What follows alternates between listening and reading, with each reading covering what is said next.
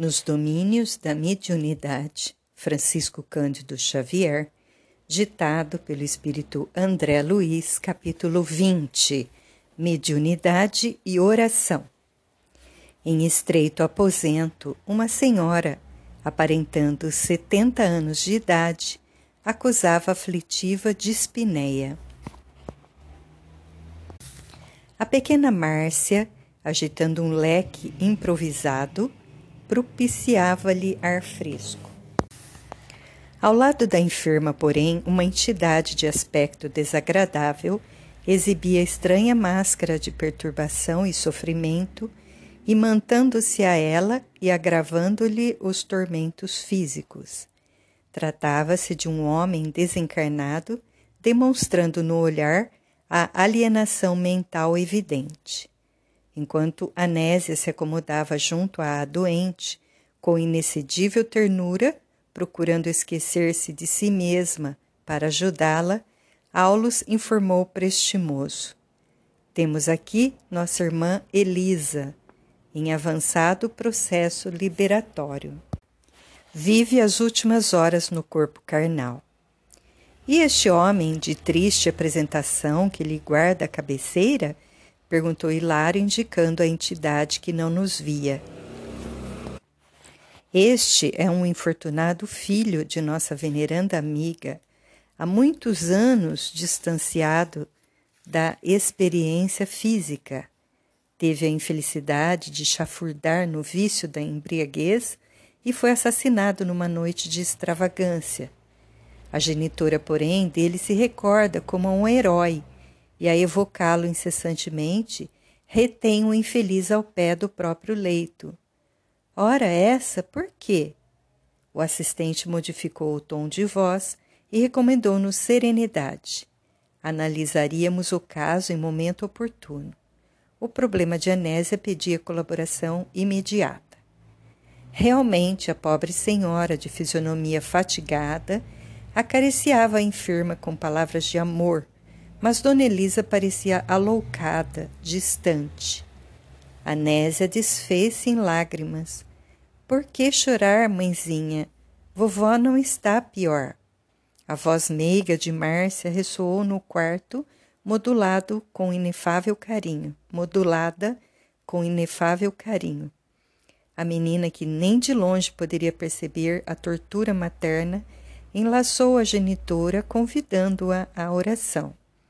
Dona Nésia desejou a presença das filhas mais velhas. Contudo, Marcina e Marta alegaram que o natalício de uma companheira de trabalho lhes impunha a necessidade de sair por alguns minutos.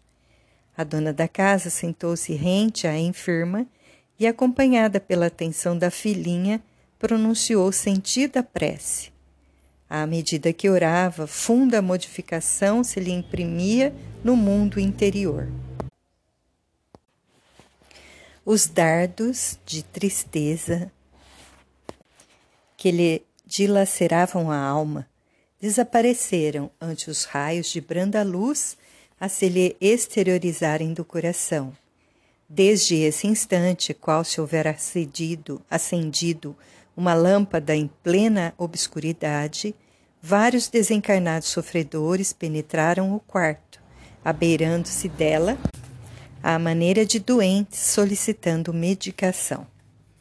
Nenhum deles nos assinalava a presença, e diante da nossa curiosidade silenciosa, Aulus aclarou: são companheiros que trazem ainda à mente em teor vibratório idêntico ao da existência na carne. Na fase em que estagiam, mais depressa se ajustam com o auxílio dos encarnados, em cuja faixa de impressões ainda respiram. Quantos se encontram em semelhante estado dentro do raio de ação das preces de nossa amiga? Recebem o toque de espiritualidade que emana do serviço dessa natureza e, quando sensíveis ao bem ou sedentos de renovação interior, dão-se pressa em responder ao apelo de elevação que os visita, aderindo à oração, de cujo sublime poder recolhem esclarecimento e consolo, amparo e benefício. Quanto valor num insignificante ato de fé. O assistente afagou a fronte inquieta de Hilário e concordou: sim, o homem terrestre criou enormes complicações ao seu caminho. Contudo, a morte constrange-o a regressar aos alicerces da simplicidade para a regeneração da própria vida. A essa altura, Anésia abriu o precioso livro de meditações evangélicas, acreditando agir ao acaso, mas o tema, em verdade, foi escolhido por Teo, Teonília, que lhe vigiava bondosa os movimentos. Com surpresa, a dona da casa notou que o texto se reportava à necessidade do trabalho e do perdão. Dócil, correspondendo à influenciação da mentora espiritual, a esposa de Jovino começou a falar sabiamente sobre os impositivos do serviço e da tolerância construtiva em favor da edificação justa do bem. A voz dela, fluente e suave, transmitia, sem que ela mesma percebesse, o pensamento de Teonília, que, com isso, buscava socorrer-lhe o coração atormentado. Numa pausa mais longa, Márcia reparou com inteligência. Continue, mamãe, continue. Tenho a ideia de que nos achamos à frente de enorme multidão. E sem refletir que estava pregando acima de tudo para si mesma, Anésia adiantou: Sim, minha filha, estamos sozinhas porque a vovó fatigada, não nos ouve. Isso, porém, é só na aparência. Muitos irmãos desencarnados, de certo, permanecem aqui conosco e acompanham o nosso culto de oração. E prosseguiu nos comentários que efetivamente acendiam novo ânimo nas almas presentes, ávidas de luz, tanto quanto sequiosas de paz e refazimento. Terminada a tarefa, Márcia despediu-se da mãezinha com um beijo. O serviço escolar da manhã exigiu repouso mais cedo. Depois de afetuosas recomendações à menina, via-se Anésia sós com a genitora, semi-inconsciente. Acariciou-lhe o rosto, pergaminhado e pálido, acomodou-lhe a cabeça suarenta nos travesseiros e estirou-se ao lado dela como que procurando pensar pensar.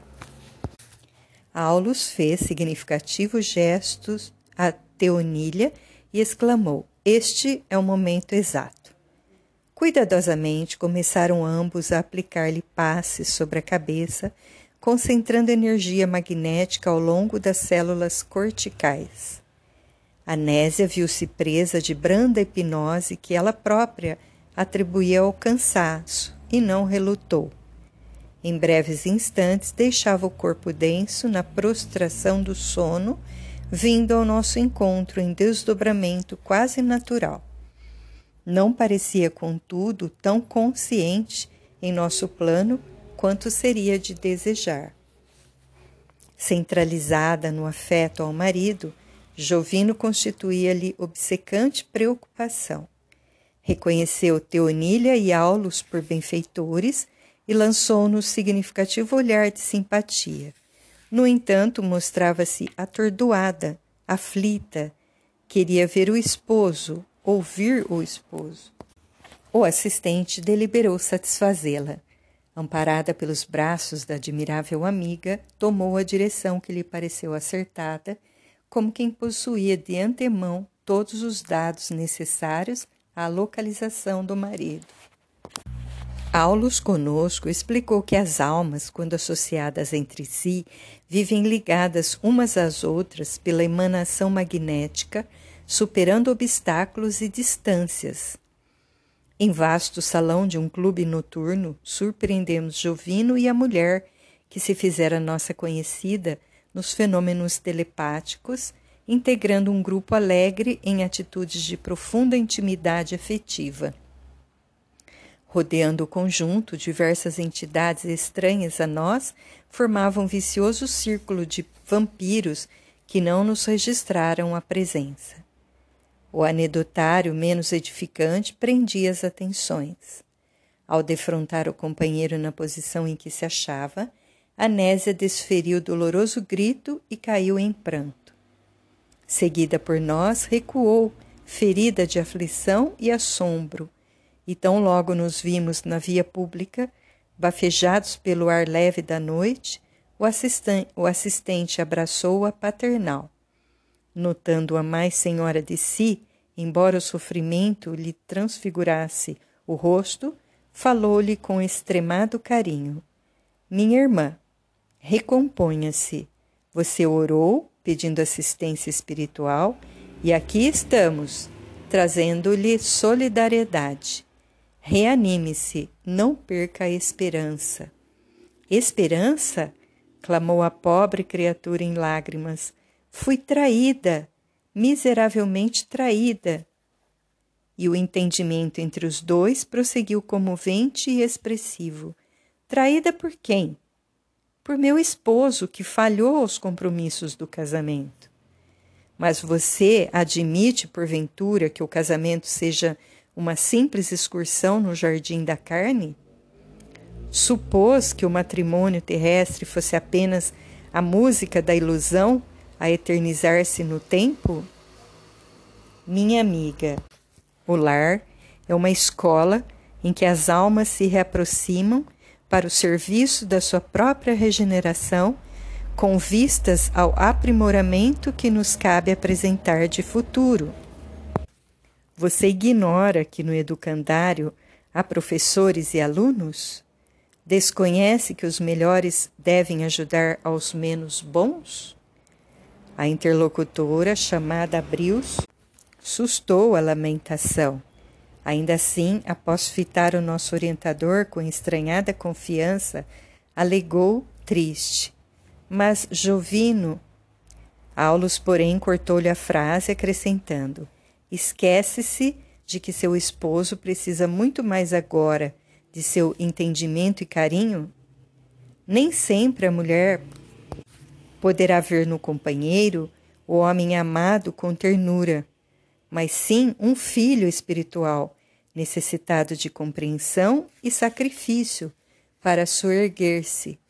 Como também nem sempre o homem conseguirá contemplar a esposa a flor de seus primeiros sonhos, mas sim uma filha do coração, a requisitar-lhe tolerância e bondade, a fim de que se transfira da sombra para a luz.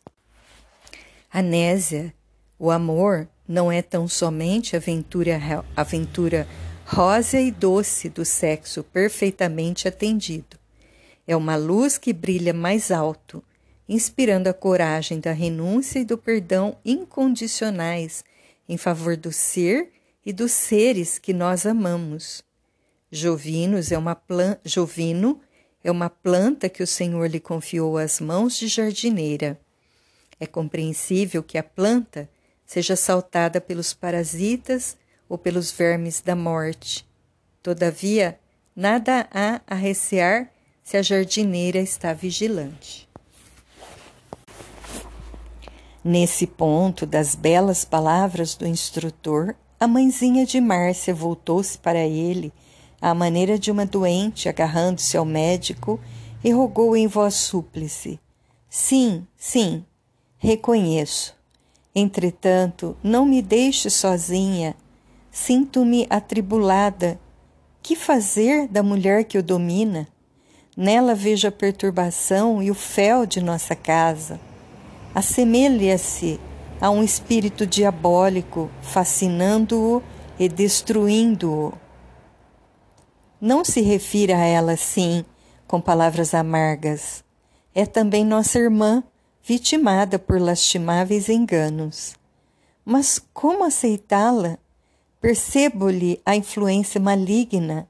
Parece uma serpente invisível, trazendo consigo pavorosos monstros para junto de nós. Nosso templo doméstico, por isso, transformou-se num inferno em que não mais nos entendemos. Tudo agora é fracasso, desarmonia e insegurança. Que fazer de semelhante criatura? Compadeçamo-nos dela. Terrível ser-lhe-á o despertamento. Compaixão? E que outra melhor represália senão essa? Não seria mais justo situá-la na reparação dos próprios erros? Não seria mais certo relegá-la ao lugar escuro que merece?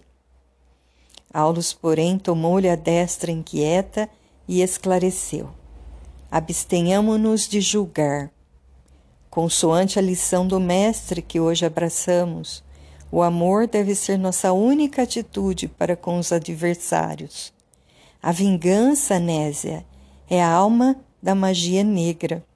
Mal por mal, significa o eclipse absoluto da razão. E sob o império da sombra, que poderemos aguardar senão a cegueira e a morte? Por mais aflitiva lhe seja a lembrança dessa mulher, recorde-a em suas preces e em suas meditações por irmã necessitada de nossa assistência fraterna.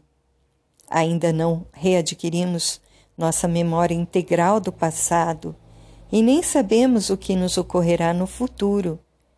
Quem terá sido ela no pretérito? Alguém que ajudamos ou ferimos? Quem será para nós no porvir? Nossa mãe ou nossa filha? Não condene. O ódio é como um incêndio que tudo consome, mas o amor sabe como apagar o fogo e reconstruir. Segundo a lei, o bem neutraliza o mal, que se transforma, por fim, em servidor do próprio bem, ainda que tudo pareça conspirar contra a sua felicidade, ame e ajude sempre, porque o tempo se incumbirá de expulsar as trevas que nos visitam à medida que se nos aumente o mérito moral. Anésia assemelhando-se a uma criança resignada, pousou no benfeitor os olhos límpidos como a prometer-lhe obediência, e Aulus, afagando-a, recomendou: Volte ao lar e use a humildade e o perdão, o trabalho e a prece, a bondade e o silêncio na defesa de sua segurança. A mãezinha enferma e as filhinhas reclamam-lhe amor puro, tanto quanto o nosso Jovino, que voltará, mais experiente, ao refúgio de seu coração. Anésia ergueu a cabeça para o firmamento constelado de luz, pronunciando uma oração de louvor e em seguida tornou à casa. Vimos-la despertar no corpo carnal, de alma renovada, quase feliz. Enxugou as lágrimas que lhe banhavam o rosto e tentou ansiosamente recordar ponto a ponto a entrevista que tivera conosco. Em verdade, não conseguiu alinhar, senão fragmentar as reminiscências, mas reconheceu-se reconfortada, sem revolta e sem amargura, como se mãos intangíveis lhe houvessem lavado a mente, conferindo-lhe uma compreensão mais clara da vida.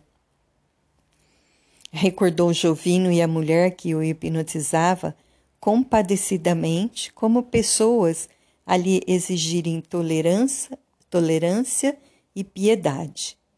Profundo entendimento brotava-lhe agora do espírito. A compreensão da irmã superara o desequilíbrio da mulher. E pensava: se lhe, que lhe adiantaria a revolta ou o desânimo quando lhe competia a defesa do lar? Fazendo justiça com as próprias mãos, não prejudicaria aqueles que lhe constituíam a riqueza do coração? Em qualquer parte, o escândalo é a ruína da felicidade. Não devia render graças a Deus por sentir-se na condição da esposa digna? Sim, de certo, a pobre criatura que lhe perturbava o marido não havia acordado ainda para a responsabilidade e para o discernimento. Necessitava, pois, de compaixão e de amparo, ao invés de crítica e azedume. Consolada e satisfeita, passou a medicação da genitora. Hilário, admirado, exaltou os méritos da oração ao que Aulus enunciou. Em todos os processos de nosso intercâmbio com os encarnados, desde a mediunidade torturada à mediunidade gloriosa, a prece é abençoada luz, assimilando correntes superiores de força mental que nos auxiliam no resgate ou na ascensão.